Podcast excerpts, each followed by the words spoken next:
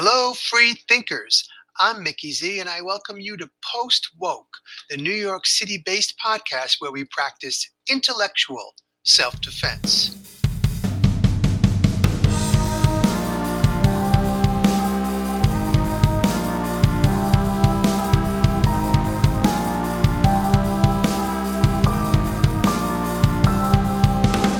Well, just because you disagree with someone doesn't mean you have to try to ruin their life. That was Scott Gerber, a respected law professor who has suddenly found himself defending academic freedom from woke censorship. And you will hear a lot more about his story right after this word from our sponsor.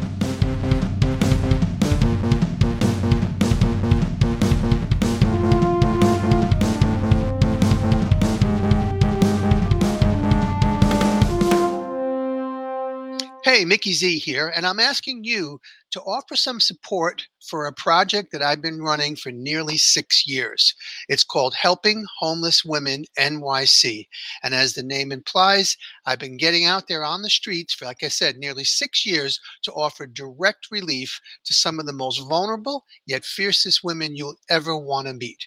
If you check the show notes, you will find a direct link for how to donate at GoFundMe if you're interested in becoming a Patreon patron or in ordering uh, restaurant gift cards directly from my wish list, shoot me an email and I'll send you that information. But I'm just requesting some support, thanking you in advance, and asking you, no matter what, to please share the link far and wide. And now, let's get back to the show. Picture this a respected tenured professor with more than enough credentials to fill several pages, is standing in front of his class in a lecture hall when campus security and armed police officers enter the room to escort the professor away in front of his shocked students.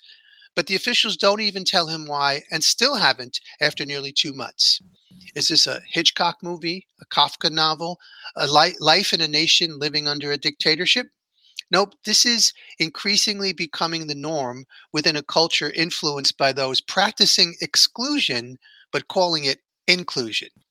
To learn more about this frightening trend, I'm joined by Professor Scott Gerber, the man who was directly targeted by the mob justice I just described. Scott, welcome to Post Woke. Well, thank you, Mickey. It's an honor to be with you. I'm so glad to have you here. I appreciate it. And um, if we want, why don't we just jump into the moment that I touched on in the intro, where you're doing what comes natural to you. You're you're a teacher. You, you're a popular teacher. You're um, in front of your your students, and then suddenly your life changes.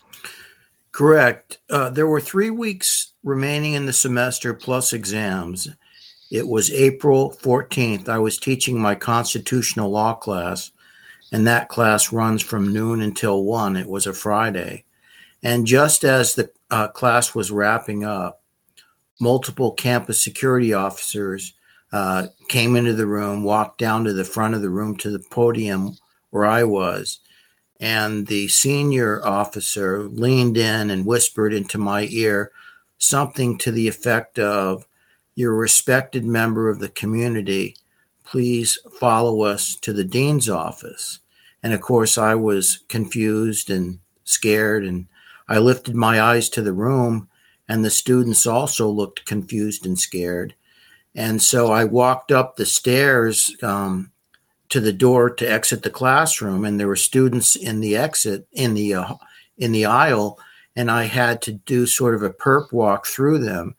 And at the top of the stairs uh, uh, was armed uh, town police, and then they escorted me uh, to the dean suite. Okay, so I didn't. I didn't give the. I realized I didn't even give the name of the school. So could we back up and tell where you teach and when you say town police, which town is that? Okay, I teach at Ohio Northern University.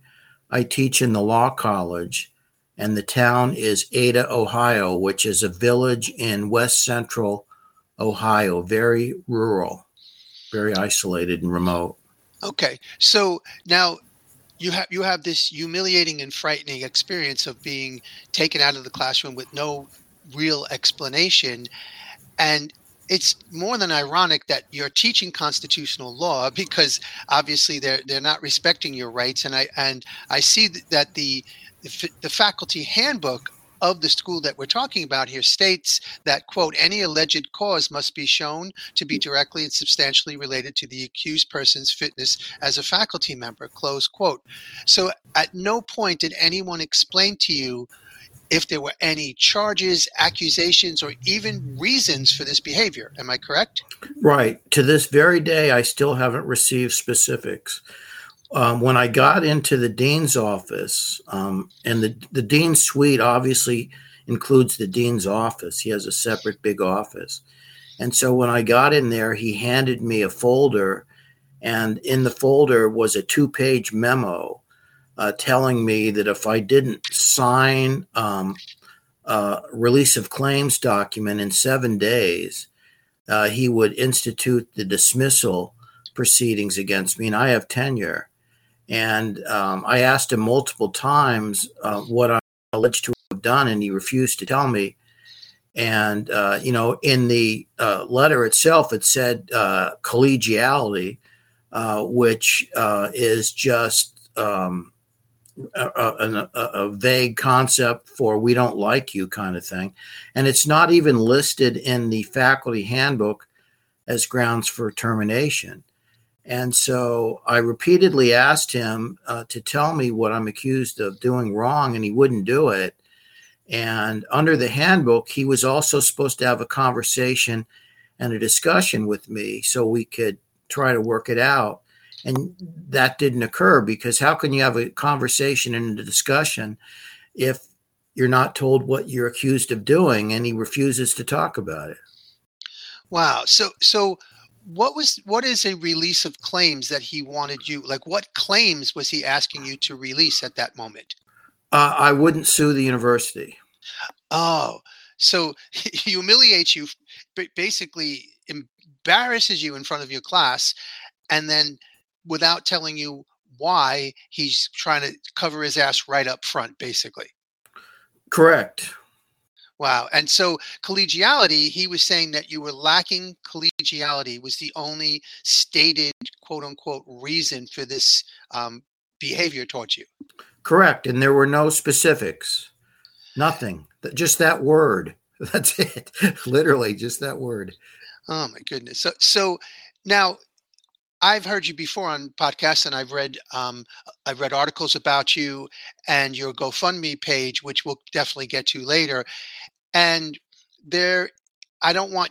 I know you can't say this is hundred percent true, but there are reasons to be suspicious that there is some retaliation um, happening here related to, um, for lack of a better phrase, differing political views. Um, would you say that's a fair assessment? I'm not asking you, I know you can't say that's what it is because nobody stated it, but you have suspicions, right?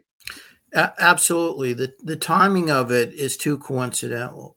The the uh, the the this occurred on uh, on a Friday, on April 14th. That Monday, um, I had uh, published an op-ed in the Hill uh, defending Clarence Thomas's right to have friends, even rich ones. The week before that, I had done a TV interview. I have a local, um, a monthly TV segment on the local NBC News, and um, Ohio was considering uh, Senate Bill 83, which is the anti woke bill. And so I talked about that and said that there were valid concerns expressed in the bill uh, because this uh, DEI agenda has drifted into illegality. And so that was the week before. And then the week before that, I had published uh, two op eds, one in a national newspaper and one in an Ohio newspaper, uh, expressing my similar concerns about the DEI stuff. And so that was the, the most immediate part of it. But previously, I had also expressed concern as vice chair of the university council, which is the equivalent of like vice president of the faculty, about uh, these the DEI initiatives that my university was uh, pushing, and in particular, I I asked that viewpoint diversity be addressed as well, and uh, they said it would not be addressed, and they actually looked mm-hmm. at me like I was from a different planet that anyone would think. There's more than one way to think about something. And I had objected into the in the past to illegal um, hiring uh, practices in the law school and the like, and of course, they didn't like that either. So, uh, you know, I have a lot of experience on the civil rights front because I've been on the Ohio Advisory Committee to the U.S. Commission on Civil Rights since 2008. And as you might know, Mickey, um, by federal statute, the U.S. Commission on Civil Rights has to be balanced in terms of political thought. And so they want that same diversity of viewpoint reflected in the state advisory committees. And so I was asked to join the committee because uh, I think differently than some people do on these sorts of issues. Wow. Yeah. I mean, it should go without saying that no matter where you stand on the ideological spectrum, if you believe in justice, it should be crystal clear that that this type of diversity is part of any um, agenda that is moving towards justice. And just for clarity, DEI is diversity, equity, and inclusion initiatives. I'm sure mo- almost all, if not all, the listeners know that, but I just wanted to pop that in there. And quick question before I move deeper into what you said. You mentioned that you were a vice chair. Is that a and is that elected by other faculty members? How how is a position like that filled? Yeah, I was um, elected by acclamation, i.e., unanimously, um, at the first meeting of the university council during the fall semester. And I was nominated by the prior vice chair. And the reason uh, that I think he thought I would be good and that my colleagues thought I would be good because the year before, as um, uh, a sort of a backbencher representative from the law school, I had gotten um, a whistleblower uh, protection policy put into the faculty handbook, and the administration was trying to kill that hmm. as well. But I got it through, and I think they uh, admired um, my commitment to uh, improving the, the the work environment for the faculty, and so they honored me with that position. So, so the folks that that clearly recognized your importance in the school, whether they agree or disagree, they realize the importance. Have they um, shown any solidarity, spoken up for you? Uh, like, where where did the, your co-faculty members come down on something that's happened now nearly two months ago? Well, I'm banished from the campus, and so um, I can't uh, communicate with them. And I, I also think it's important for the listeners to know that it's a culture of fear at my university. Mm. And so the faculty is just terrified. And in fact, you know, in the university council meetings, uh, most of the representatives don't say anything because they're afraid to, because the administration is in the room. And um, so people are afraid they're afraid that if they speak up, uh, what what happened to me might happen to them. Yeah, they they they certainly are trying to make an, an the uh, administration. I mean, is trying to make an example of you that if someone with your reputation and tenure could be vulnerable to this, um, it would have a chilling effect on anyone standing up. But obviously, I would sincerely hope that folks will stand up as time comes you know goes by because there is there are things more important than that where you, these these are fundamental rights. Now going back to you saying that you you wrote all these different articles and you you know you're on NBC News all of this is in no way because I'm, I'm asking this because i don't know anything about this. When you're when you are a professor on a staff of a university you have complete freedom to express your your you know your first amendment rights outside of the school in any way that you want right? Uh, in theory but in practice obviously not. Yeah okay so so there's as you're doing this work and expressing opinions that are hard earned and and you have every right to them that there's no one saying to you oh they're talking about you this that you you felt you felt some disagreement but then it just escalated all of a sudden there's armed police in your classroom. Correct. I was naive enough to think that my record uh, was so strong with tenure on top of that that i could speak freely and i and i do it in a reasonable way you know i for example when i asked for uh, the dei uh, officer to also uh, uh, consider um, viewpoint diversity i said it politely Um, but you can't say it at all, apparently.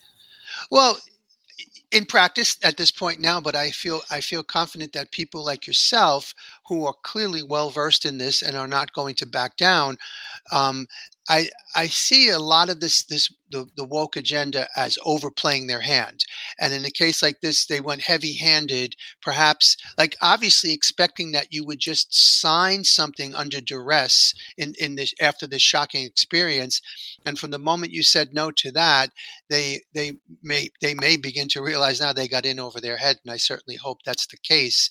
And I just as a side note, I just want to say it's fascinating to me to note that the the agenda that's out there is especially since summer 2020 is built on on the concept of racism being a systemic and institutional issue. But when you look at cases like yours around the country what they're doing is not addressing a system or an institution. They're they're picking individuals to blame and attack. So even if there was a professor out there specific, specifically teaching students to hate. Removing that person from the system doesn't reform the entire system, but they're coming after people who aren't doing anything wrong as a way to take on an institutional issue but all they're doing is cherry picking individuals and it's it's such a blatant contradiction on their part that either they, either they're not aware of, of what institutional means or they're incapable of addressing anything institutional wise. So they're trying to just make examples of people like you.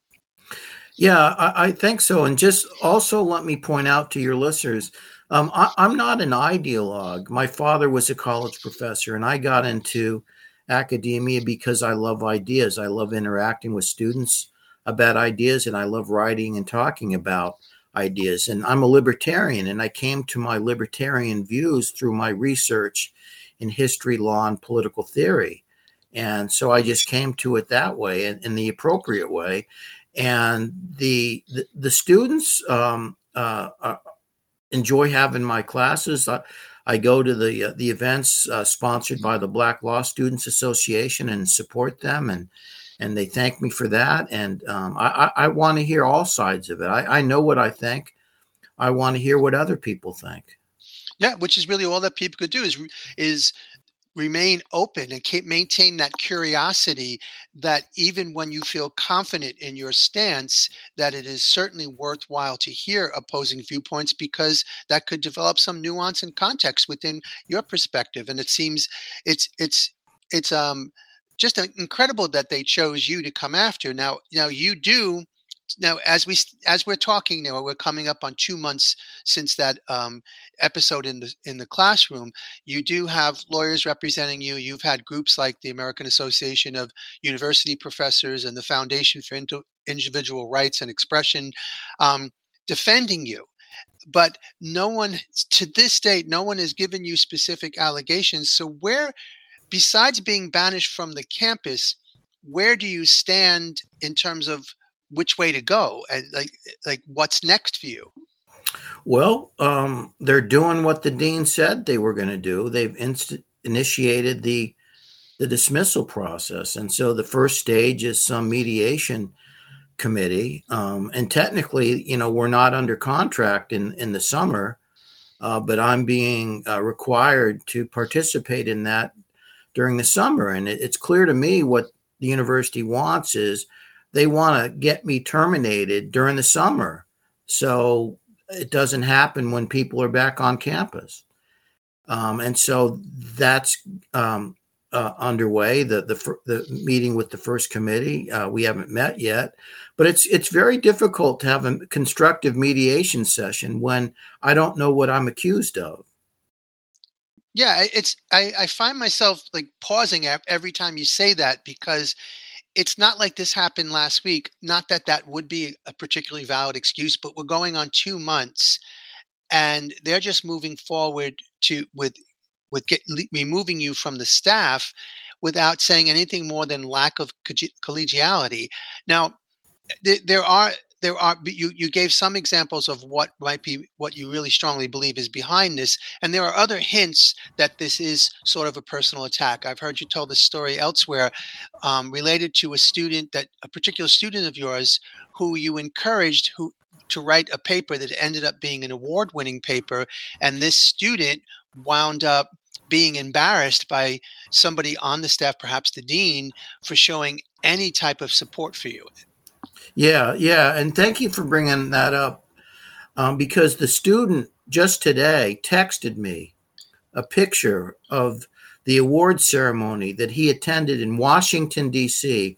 on Thursday evening, where he was handed a check for $10,000, $5,000 for himself, and then $5,000 for the Ohio Northern University Law School because the Law Journal uh, there published the piece.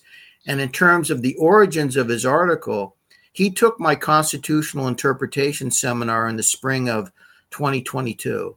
And I thought his paper was so good that he should try to get it published. And I've only said that to a student maybe three or four times in my 20 plus years. And his was that good, very original. And at first, he didn't think he'd have a chance. You know, he wasn't on the law review. And so he didn't think he'd have a chance. And I, you know, I, I talked to him about it several times. And finally, he submitted, and the law review then, in fact, published it. And then um, a couple of weeks ago, he gets notified that he wins this national prize. And uh, then two days uh, before commencement, he's now graduated. Commencement at the law school was May 20th. And of course, I was banished from that too. But there was a barbecue for the students that were going to graduate.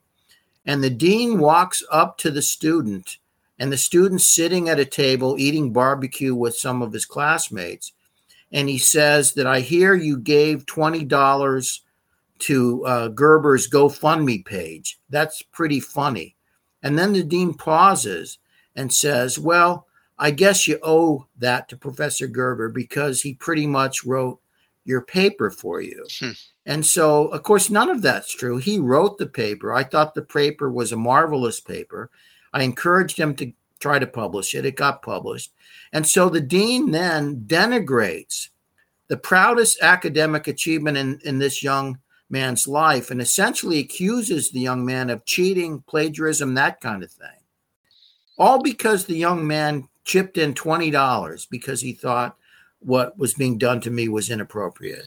Wow. Like what an indication of that's like tell me that you're doing something personal without saying I'm doing something personal. I mean, they, they, there was just absolutely no reason for that. In your in your experience with this dean, has he sh- shown indication of being this petty and vindictive about something? Because it seems uh, it seems to me I'm I'm not at all related to anything academic. It seems to me uh, uh, relatively astonishing that someone would would do that in public. Yeah, um, someone filed a complaint about it and um, the president has referred it to human resources. You know, personally, I think the president should have met personally with the dean and just read him the riot act. And given you know the the problems he's con- caused the university by doing what he's done to me, and then uh, some of the other things I'm about to mention to you, uh, the person that filed the complaint told the president uh, that the dean has a problem with his quote mouth. And what the person meant by that is the dean has a history of making bigoted comments about people. For example, at the opening uh, university uh, event a few years ago, he was introducing our new uh, law admissions director, and she was pregnant at the time. And he said, That's the most pregnant woman I've ever seen. Hmm. He, he was then introducing a circulation uh, librarian, and he said uh, he's not as old as he looks. Uh, he then was introducing a Hispanic guest speaker we had at the law school who had clerked for a prominent Hispanic um, federal judge. He mangled the federal judge's name, and then he the dean said, "quote Not bad for a white guy." You know things like that, and it's like ten or twelve and one of the more recent ones was he put on a rap song, I'm told, in evidence class, pointed to an African American male student in the class and said, That one's for you. Things like that. Wow, that, that sounds like lack of collegiality to me uh, grounds for dismissal right according to his own rules it, it, uh, i'm glad this stuff is being made public because it's it's crystal clear. I'll go back and say the same thing. He has overplayed his hand and you mentioned the young man donating to the gofundme so why don't we take a minute here um, to explain in the show notes for this episode, anyone listening who wants to support you, there will be a direct link to your GoFundMe, and any and all donations will be greatly um, appreciated. But tell us more about what's going on legally and how that got started with the GoFundMe. Well, I don't do social media. I have, I don't have Twitter, don't have Facebook, don't have any of that.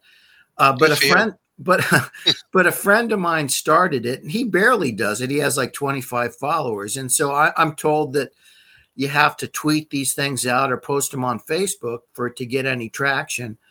Um, but my friend's trying, and actually, Michelle Tafoya, to show how nice a person she is, she actually tweeted it. And so, uh, if you uh, if you Google like uh, Scott Gerber or Legal Fund, it'll come right up. and you kindly said you're going to post it.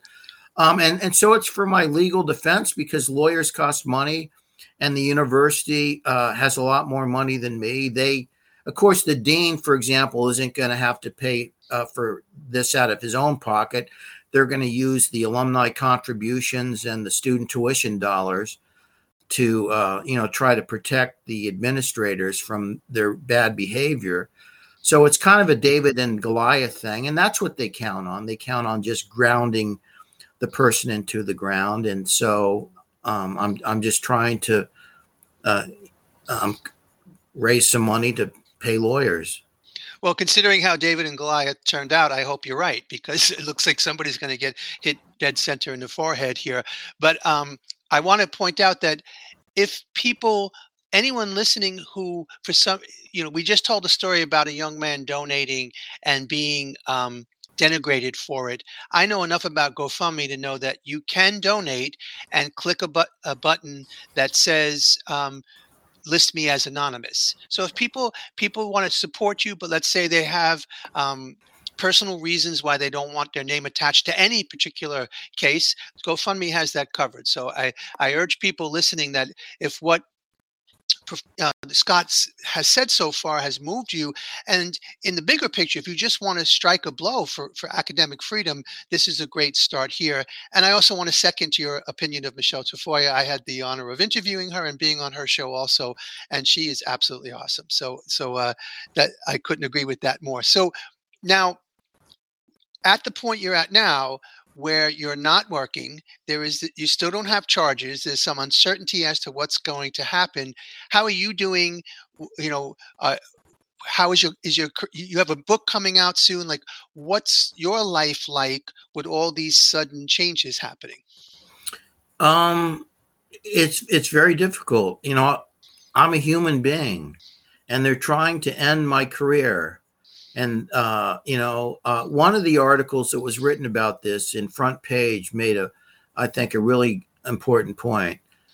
People that become professors uh, spend a lot of time, go to school for a long time, and things like that, uh, to to get a chance to do that, and they don't care. They're just trying to uh, ruin my life because I don't agree with them on the DEI things and uh, the like and so it's difficult. It affects my sleeping, um, and you know, it's it's like a stigma. I'm a I'm a private person, and my whole life is now out in the public. I mean, uh, I the Wall Street Journal found out about it, and so the Wall Street Journal asked me to uh, consider writing a piece, and so I wrote the piece because that's the most important non-left newspaper in the world, and you know they decided to publish it because i thought that they they must have thought it was well written but they also wanted documentation to support the back the factual claims i made in there and they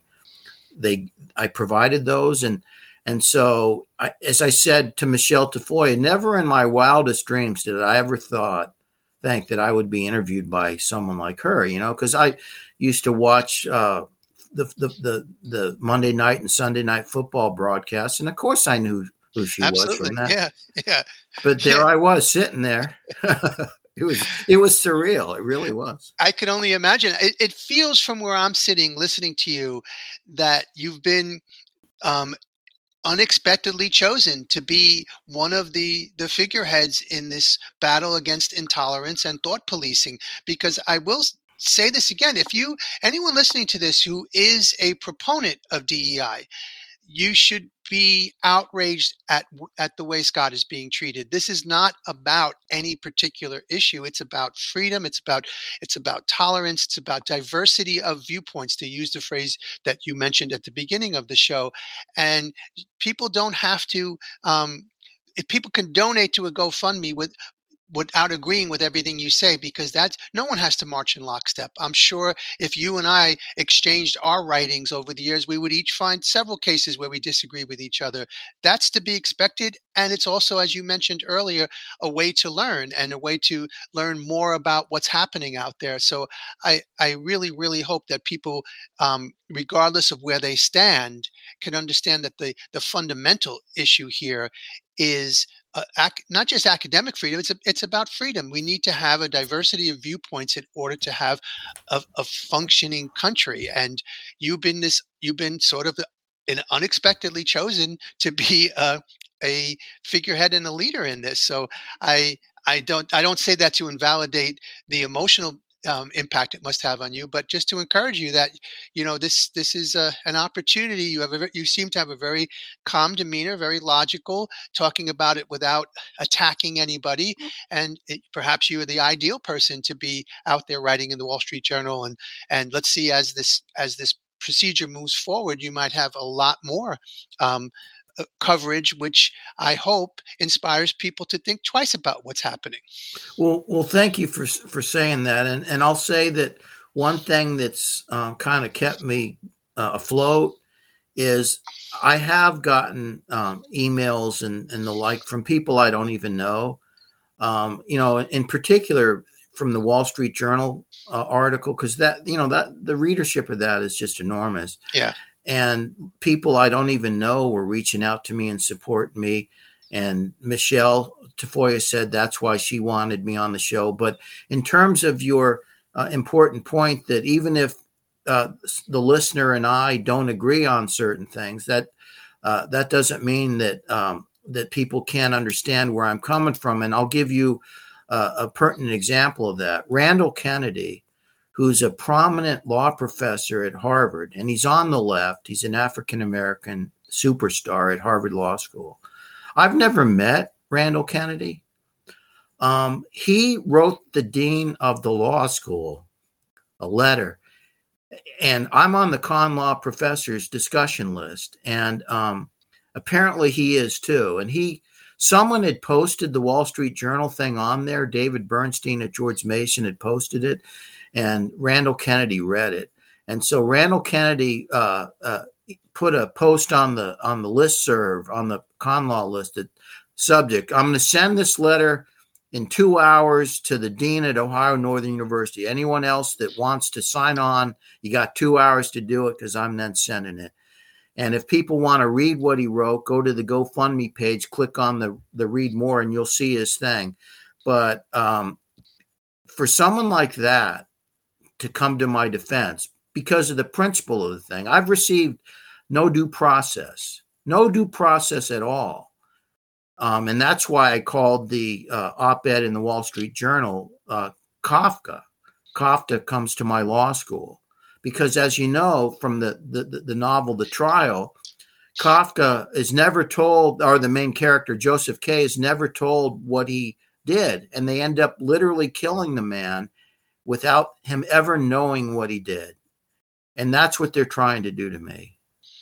Uh, well, thank you for sharing that because that is the type of story that that should inspire people. I'm not familiar with Randall Kennedy, but I'm now an admirer of his. That that he took immediate action and tried to marshal as many um, uh, as much collective support as he could, regardless of your differences, and because he sees you as a colleague, and he also sees this as as an uh, like when you said no due process. The words no due process should send a chill down the spine of anyone who believes in freedom and justice, regardless of whether they uh, what their political leanings are. And and I'm really, really glad to hear that. And just as a quick side note, when you say con law list serve, is that constitutional law? Yes, sir. It's called con law profs. It's it's um, a, a, a, a list serve for professors of constitutional law, and it's moderated by Mark Scarberry at uh, Pepperdine. It was started by Eugene Volokh of the Volokh Conspiracy blog fame years ago, and Mark is now the moderator of it. Um, and lots of professors are on it, and apparently uh, Professor Kennedy was on it, and he's a superstar. He was a Rhodes Scholar he has tenure at Harvard Law School, things like that. Very prolific. There yeah. you go. Like it, it's it's I'm I'm sorry that you are dealing with this madness, but it, it, may be creating connections and awakenings that couldn't have happened without this. So, as we begin to wrap up here, um, we to, I want to remind people about the GoFundMe would you in any closing statement besides support you know sharing the articles if you go to the gofundme there's a lot of information there that people can share besides donating to your legal fund what would you say to listeners everyday people who just want to live in a world where there is more freedom of discussion diversity of viewpoint and more overall tolerance? Like as someone who's been in the law field for a long time what would be your closing thoughts of saying to people that we can do in everyday life to to uh, improve this, a situation that has gotten clearly out of control? Well, just because you disagree with someone doesn't mean you have to try to ruin their life. Amen to that. I'll be back with some closing thoughts after one more word from our sponsor.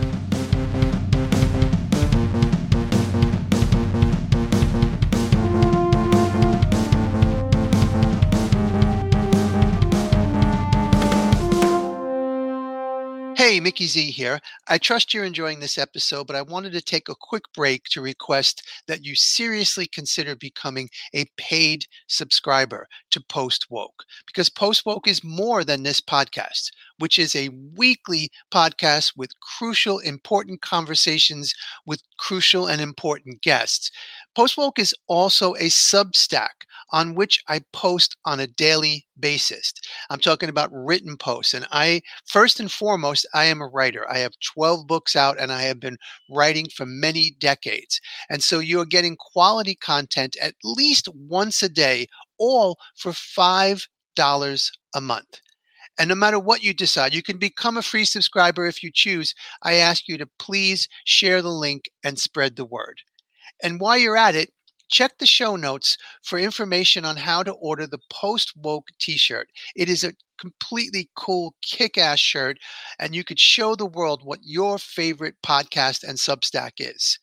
So I thank you in advance for your support. Again, I urge you to spread the word, and let's get back to the show.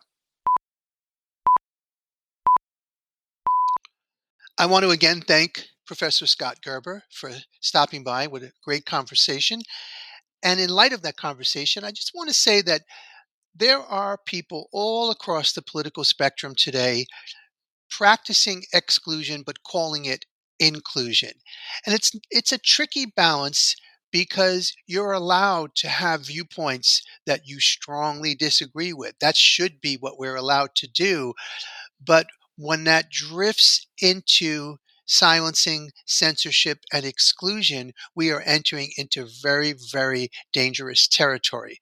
So, whenever discussing these topics, I implore you to take a step back, really check yourself, and keep your guard up.